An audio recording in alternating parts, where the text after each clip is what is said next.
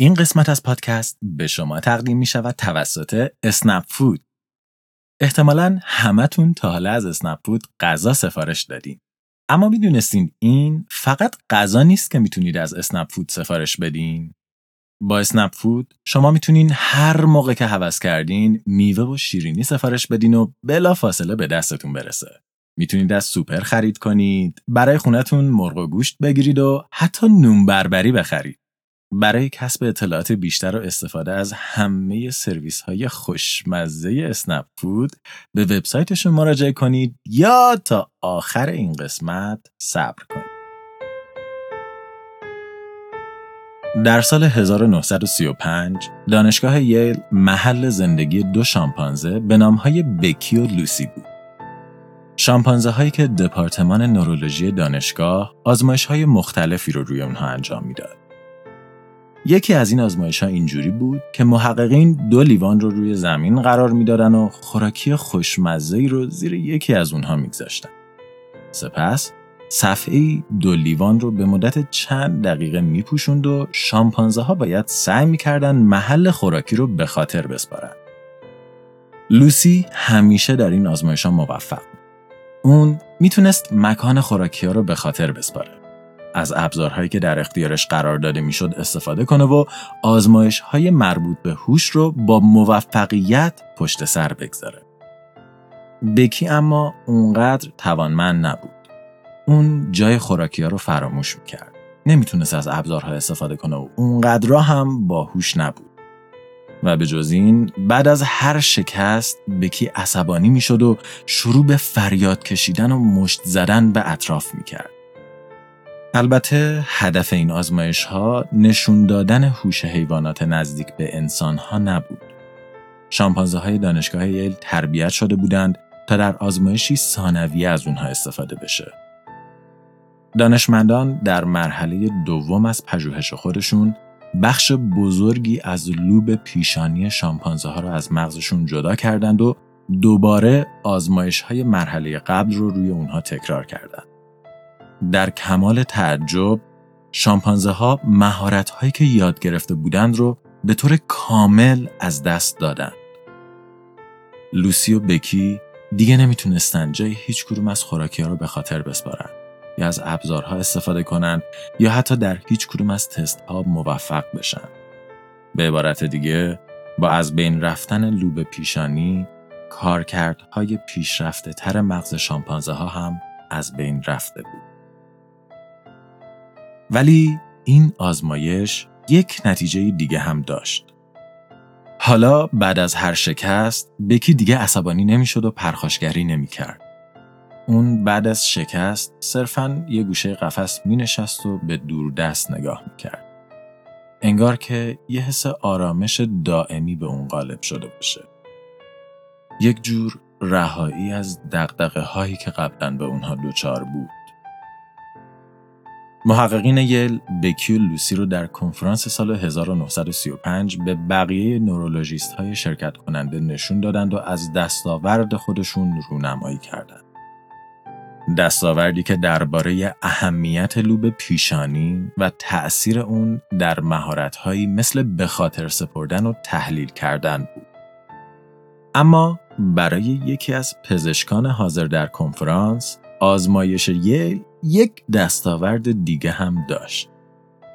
با دیدن آرامش بکی سوالی عجیب در ذهن دکتر اگاس مونیز شکل گرفته بود. اینکه آیا با برداشتن لوب پیشانی می‌شد مشکلات ذهنی انسانها رو هم برطرف کرد؟ سلام. اگاسمونیز در سال 1874 و در خانواده پر افتخار متولد شد. خانواده که دستاوردهاشون در کتابهای تاریخ ثبت شده بود و همین موضوع از سنین کودکی باعث استرس اگاس می‌شد. مونیز جوان نمی‌خواست باعث سرفکندگی خاندان خودش بشه پس ابتدا مدرک پزشکی خودش رو دریافت کرد و در سن 26 سالگی جزو نمایندگان پارلمان کشورش شد و تنها چند سال بعد به عنوان سفیر پرتغال به اسپانیا اعزام شد.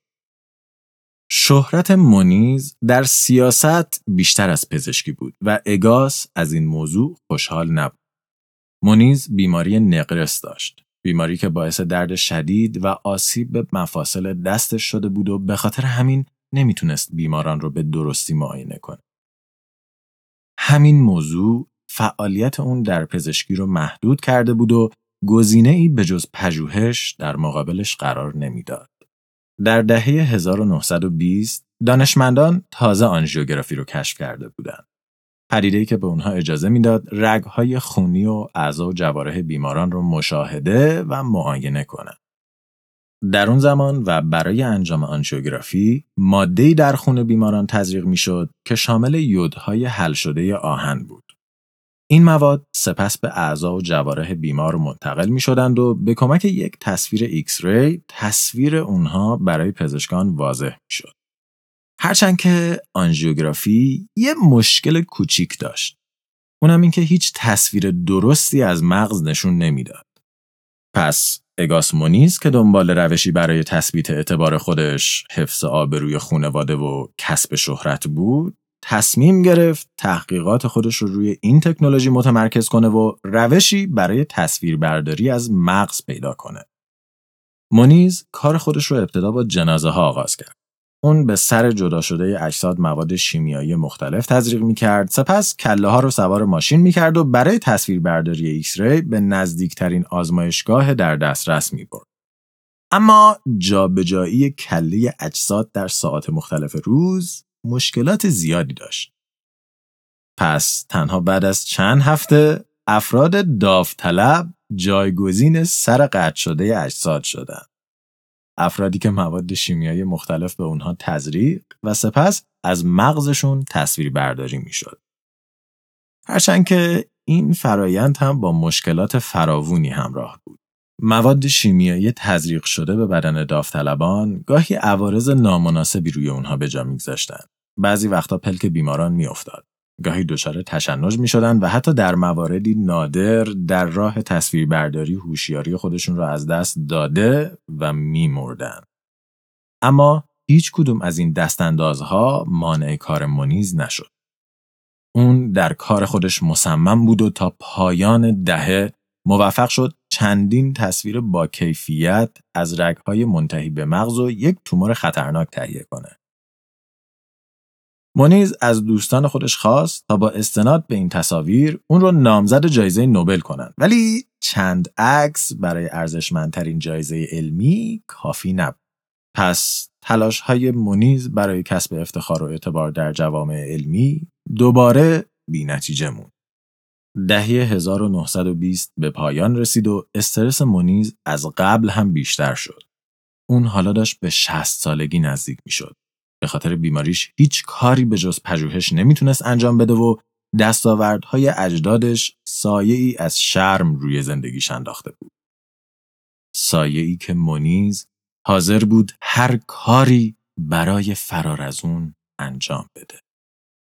اینکه در سال 1935 مونیز به یک کنفرانس مغز و اعصاب دعوت شد و درون کنفرانس رو به شکلی کاملا اتفاقی مسیرش به ارائه دانشمندان ییل و دو شامپانزه ابتدای داستان برخورد. دیدن آرامش شامپانزهی که دائما در حال پرخاش بود باعث شد ایده ای شگفتانگیز در ذهن مونیز شکل بگیره. ایده ای که می‌تونست یکی از بزرگترین بحرانهای پزشکی اون زمان رو برطرف کنه. در عواست قرن بیستم کشورهای غربی با مشکلی بزرگ روبرو بودند. بحران افراد دیوانه و تیمارستانها. در زمانه قدیم وقتی فردی سلامت روانی خودش را از دست می‌داد معمولا افراد خانواده به شکل گروهی و با کمک همدیگه از اون مراقبت می‌کردن. اما با وقوع انقلاب صنعتی و ضعیف شدن بنیاد خانواده در قرن 19 هم، این وظیفه کم کم به دولت محول شده بود. دولت در هر شهر هایی رو می ساخت تا افرادی که سلامت ذهنی و عقلی خودشون رو از دست داده بودند برای مراقبت های بیشتر به اونجا منتقل بشن. مکانهایی که بعد از گذشتن بیش از یک قرن از تأسیسشون به سرزمینی نفرین شده و ترسناک برای افراد ترد شده از جامعه تبدیل شده بودند. تیمارستان ها شلوغ، کثیف و بینظم بودند و بیماران روانی در اونجا کتک زده می شدند، گشنگی می کشیدند و آزار می دیدند. دولت پول و جای کافی برای مراقبت از اونها رو نداشت و این افراد رو وبال گردن خودش می‌دید و همین خاطر هیچ تلاشی برای بهبود وضعیت زندگی اونها انجام نمی‌داد. البته که این تصمیم تا حدی منطقی بود. در عواسط قرن بیستم درک زیادی از بیماری های روانی وجود نداشت و هیچ درمان مناسبی هم برای این بیماران کشف نشده بود. مراکز درمانی و تیمارستان ها روش های مختلفی رو برای کمک به این بیماران امتحان کرده بودند.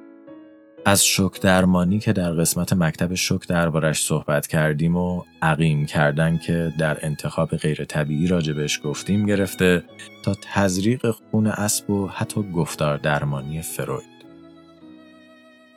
این روش ها برای بیمارانی که وضعیت وخیم نداشتن پاسخگو بود ولی بیشتر بیماران بیمارستان های روانی در این دسته جای نداشتند.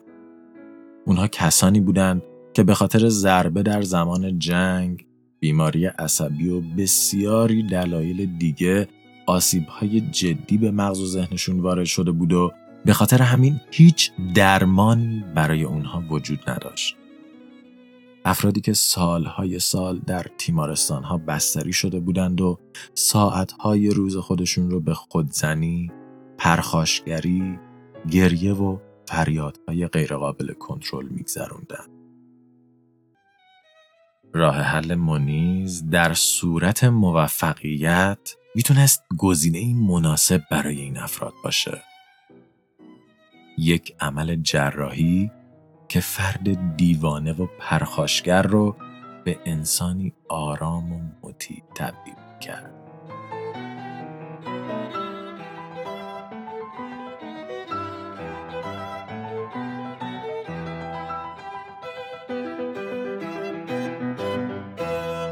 ایده مونیز کمی با اتفاقی که برای بکی و لوسی افتاده بود فرق داشت. مونیز به ساختار مستقل مغز باور داشت. به این معنا که هر بخش از ذهن کار خودش رو انجام میده و از طریق خطوط نورونی به بخش های دیگه مغز متصل میشه. مونیز معتقد بود که با قطع و وصل کردن این مسیرهای ارتباطی میشه از انتقال تفکرات خلوچلی به بخش های دیگه مغز جلوگیری کرد. در نظر اون تفکرات غیرمنطقی و دیوانوار افراد بیمار از دستگاه لیمبیک که بخش احساسات مغزه به لوب پیشانی منتقل می‌شد و باعث رفتار نامناسب اونها می‌شد. پس با قطع ارتباط این دو بخش افکار مریض اجازه جابجایی پیدا نمی کردند و دیوانگی فرد میبایست از بین می‌رفت. به عبارت دیگه در نگاه منیز مشکل روانی افراد بیشتر شبیه یک اشکال در سیمپیچی بود که با کمی قیچی کاری می‌تونست حل بشه. در حالت عادی مونیز میبایست ابتدای این ایده را از چندین مرحله پژوهش و آزمایش رد می‌کرد تا از درستی و امنیتش مطمئن می‌شد. اما اون که استرس زمان و بالا رفتن سنش رو داشت تصمیم گرفت از انجام تمام مراحل تحقیقاتی بگذره و ایدش رو مستقیما روی انسانها آزمایش کنه. اولین بیمار منیز خانمی 63 ساله بود که چندین دهه در بیمارستان روانی بستری شده بود. اون ترس و پارانویه شدید از مصدوم شدن داشت. به نحوی که به زور غذا می‌خورد گاهی دچار توهم می‌شد و حتی بعضی وقتها به شکل ناخودآگاه شروع به گریه کردن می‌کرد. مونیز که خودش قادر به انجام عمل جراحی نبود به دستیارش دستور داد تا دو تا سوراخ در جمجمه بانو ایجاد کنه و با یک سرنگ الکل صنعتی به درون مغز اون تزریق کنه. مایه‌ای که باعث مرگ سلولهای اطراف منطقه سوراخ شده می‌شد. مناطقی که طبق محاسبات مونیز محل اتصال لوب پیشانی و سیستم لیمبیک مونیز الکل رو در مغز زن خالی کرد و سپس چندین سوال عجیب غریب از اون پرسید. اینکه آیا همچنان طعم شیر رو دوست داره یا نه؟ آیا گرمشه یا نه؟ و با اینکه زن دیگه حتی سن خودش رو به یاد نمی آورد و نمی‌دونست الان چه سالیه بیماریش رو درمان شده اعلام و اون رو مرخص کرد. هرچند که تمامی علائم اون چند روز بعد از جراحی دوباره برگشت. در کل مونیز خیلی علاقه به پیگیری حال بیمارانی که روی اونها عمل جراحی انجام داده بود نداشت. شاید ایگاس از دیدن نتیجه جراحی خودش میترسید. شاید هم اونقدر استرس از دست رفتن زمان رو داشت که نمی‌خواست وقت خودش رو با بیماران قبلی تلف کنه. در هر صورت مونیز بدون توجه به اینکه فرایند درمانیش نتیجه مثبتی روی بیماران داشته یا نه کار خودش رو ادامه داد. یک سال بعد مونیز دستاوردهای خودش رو در قالب یک کتاب منتشر کرد. داخل کتاب مونیز ادعا کرد که یک سوم بیمارانش به شکل کامل درمان شده بودند. یک سوم به شکل چشمگیری بهتر شده بودند و یک سوم وضعیتشون ثابت مونده بود. نتیجه ای که اگر حقیقت داشت انقلابی در عرصه درمان بیماری های روانی ایجاد می کرد. هرچند که برای مونیز این یک اگر بزرگ بود.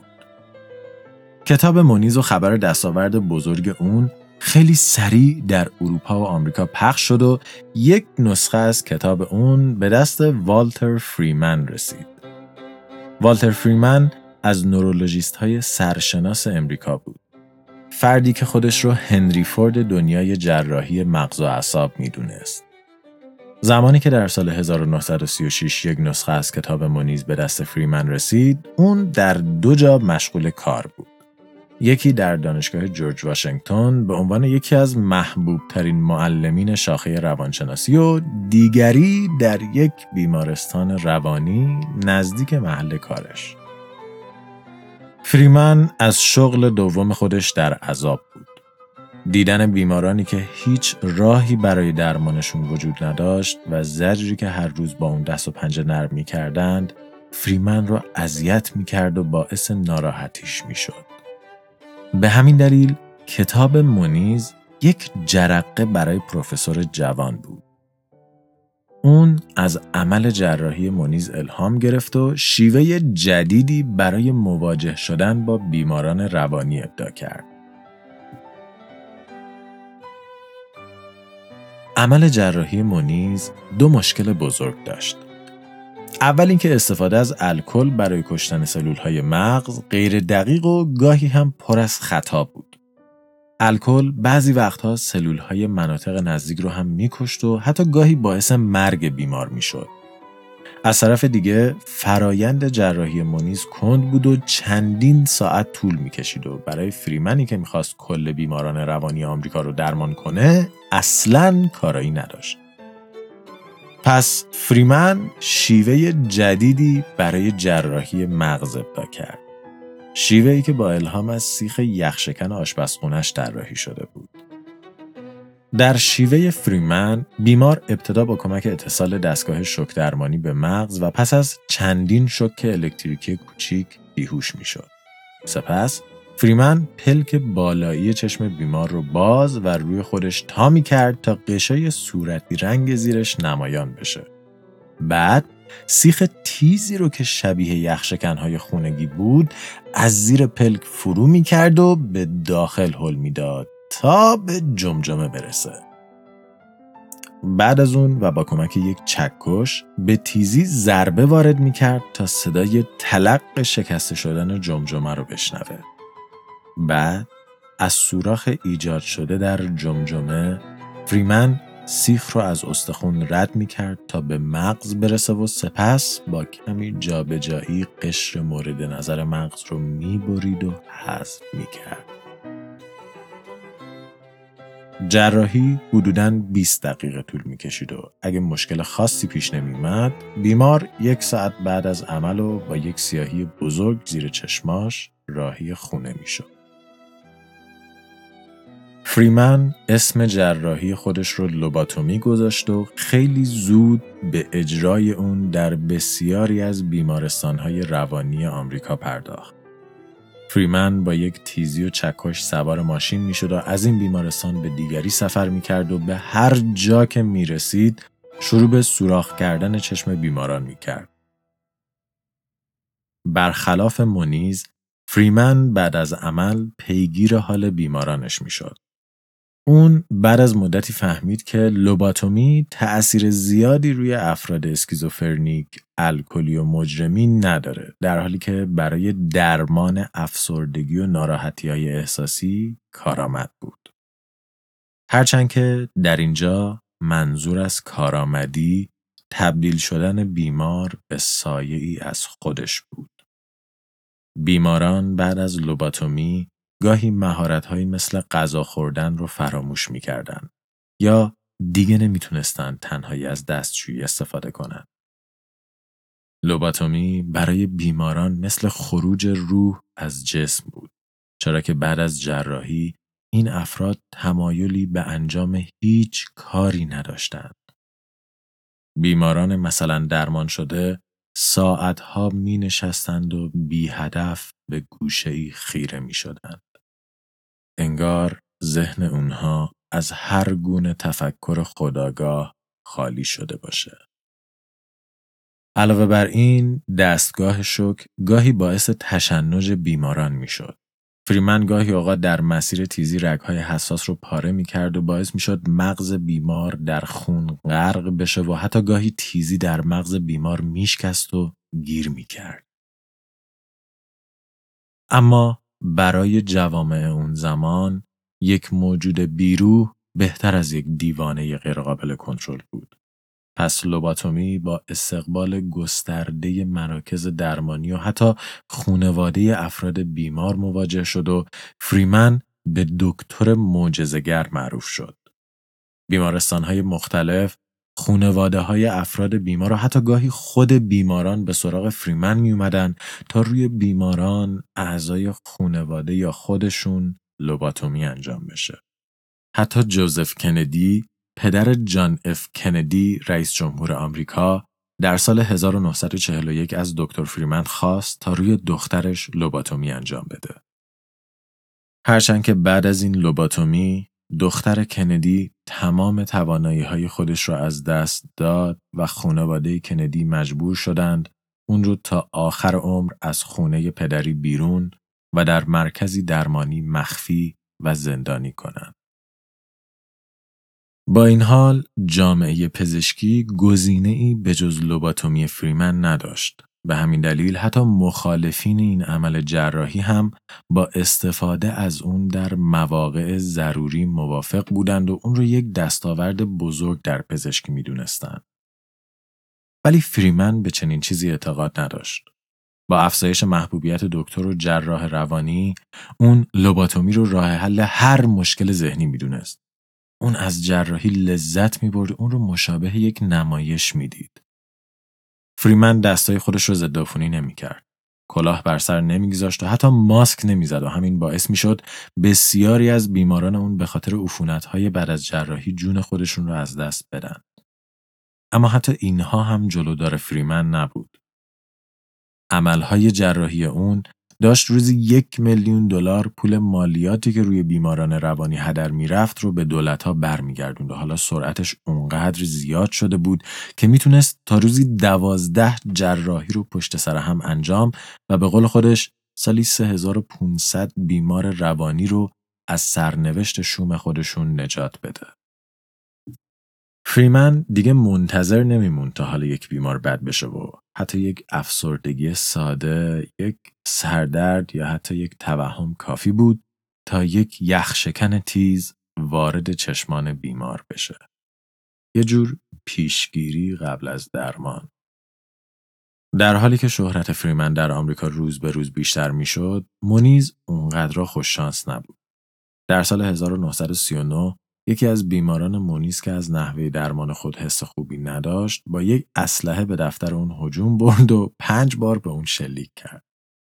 مونیز جون خود رو در این حمله مرگبار از دست نداد ولی ترکیب آسیب ناشی از پنج گلوله نقرس و سن بالا بالاخره باعث شد مونیز شهرت آبروی خانوادگی رو فراموش کنه و در دهه 1940 خودش رو بازنشسته کنه. اما تلاش های فریمن در آمریکا به شکل غیر مستقیم روی خالق ایده لوباتومی هم تأثیر گذاشت و در سال 1949 و تنها 6 سال قبل از مرگ اگاس مونیز موفق شد جایزه نوبل رو از آن خودش کنه. اگاس حالا پر افتخارترین فرد در خاندان خودش بود و می‌تونست با آرامش دوران بازنشستگی خودش رو سپری کنه. مطمئن از اینکه تونسته زندگی انسانها و مسیر شگفتانگیز علم رو تغییر بده.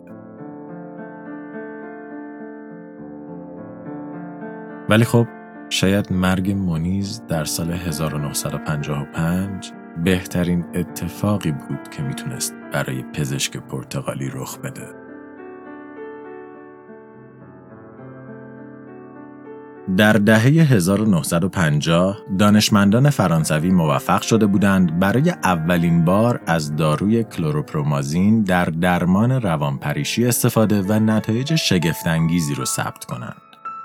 افرادی که حتی قادر به حرف زدن نبودند بعد از مصرف دارو هوشیاری خودشون رو به دست می آوردند و دوباره می‌تونستند زندگی کنند. کسانی که سالهای سال در بیمارستانهای روانی بستری و زندانی بودند حالا می‌تونستند به جامعه برگردند و به زندگی خودشون ادامه بدن. و کسانی که تا اون زمان چاره جز سوراخ کردن مغزشون وجود نداشت حالا تنها با مصرف یک دارو می‌تونستند از ورود یک تیزی به سوراخ چشم خودشون جلوگیری کنند.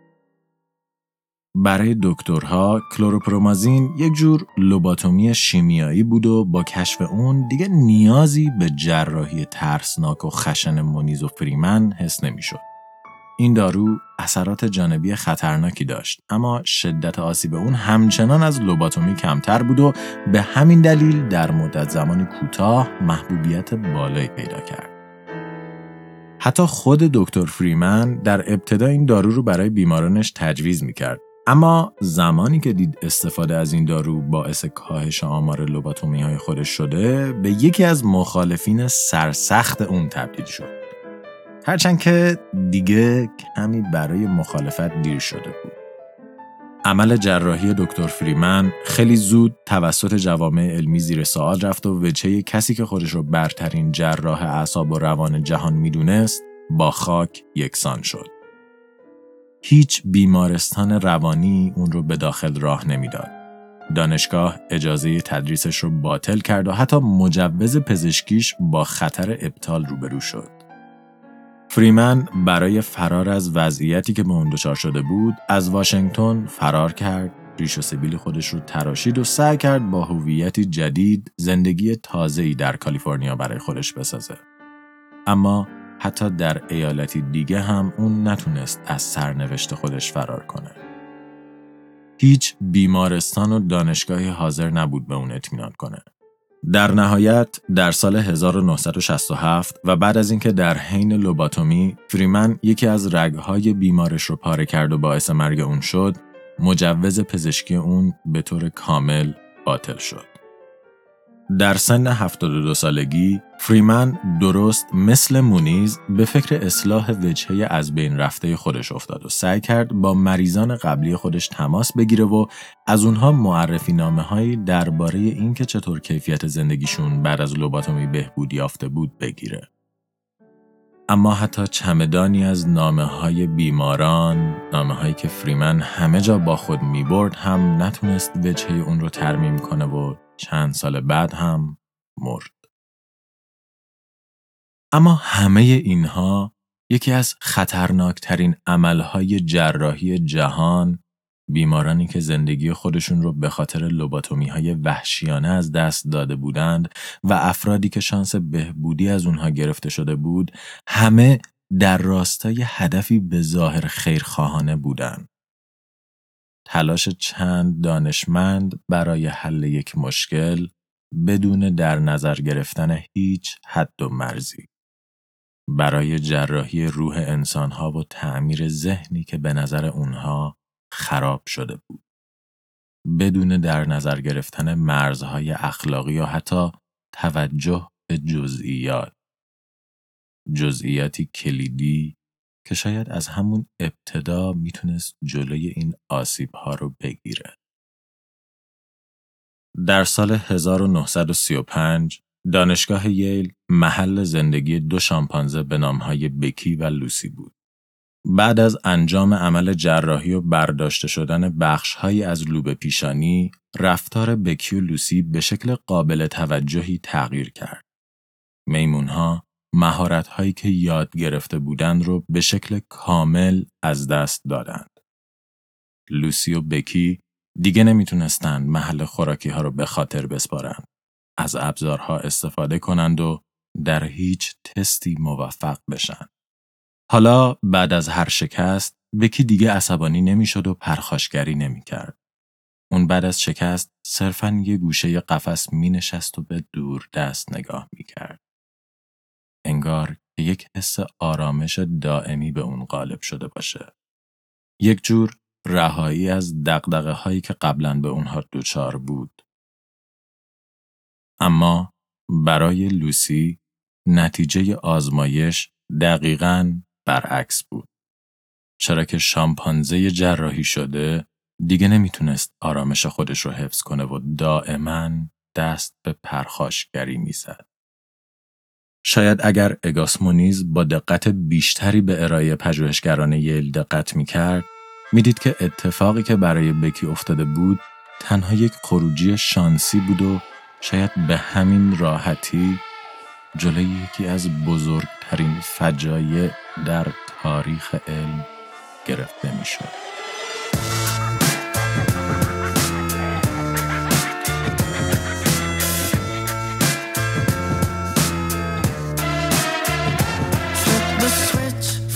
StringCast توسط من رضا حریریان و شاهین جوادی نژاد تهیه و ساخته شده. برای کسب اطلاعات بیشتر درباره این پادکست و همچنین گوش دادن به بیش از 100 داستان علمی از فضا، زمین و انسان می‌تونید به وبسایت ما مراجعه یا ما رو در تلگرام، iTunes یا CastBox دنبال کنید. این قسمت از پادکست به شما تقدیم می شود توسط اسنپ فود. تا حالا شده توی خونه نشسته باشین و یهو مهمون براتون بیاد. مثلا نشستین دارین سریال می‌بینین که یهو شاهین میاد تا درباره فصل بعدی استرینگ باهاتون حرف بزنه و خب از اونجا که شما آدم مهمون نوازی هستین میرین در یخچالو باز کنین که یه چیزی براش بیارین که از گشنگی نمیره. ولی می‌بینین هیچی توی خونه نداری. خب توی این مواقعه که اسنپ به کارتون میاد. نه به خاطر اینکه اسپانسر پادکستت بودن و می‌تونی با پولشون خوراکی بخری. یعنی اونم هستا ولی نه. به خاطر اینکه می‌تونی بری اسنپ فود رو روی گوشید باز کنی و میوه و شیرینی سفارش بدی.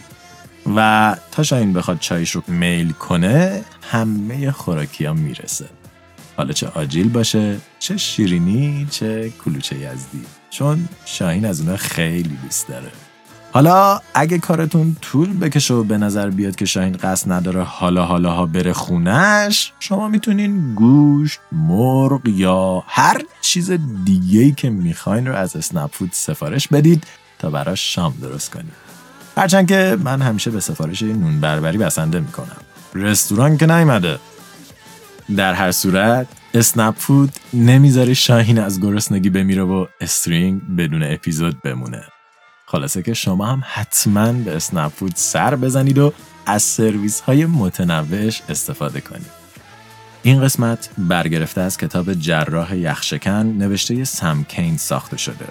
کتابی درباره بخش های دیده نشده از تاریخ علم.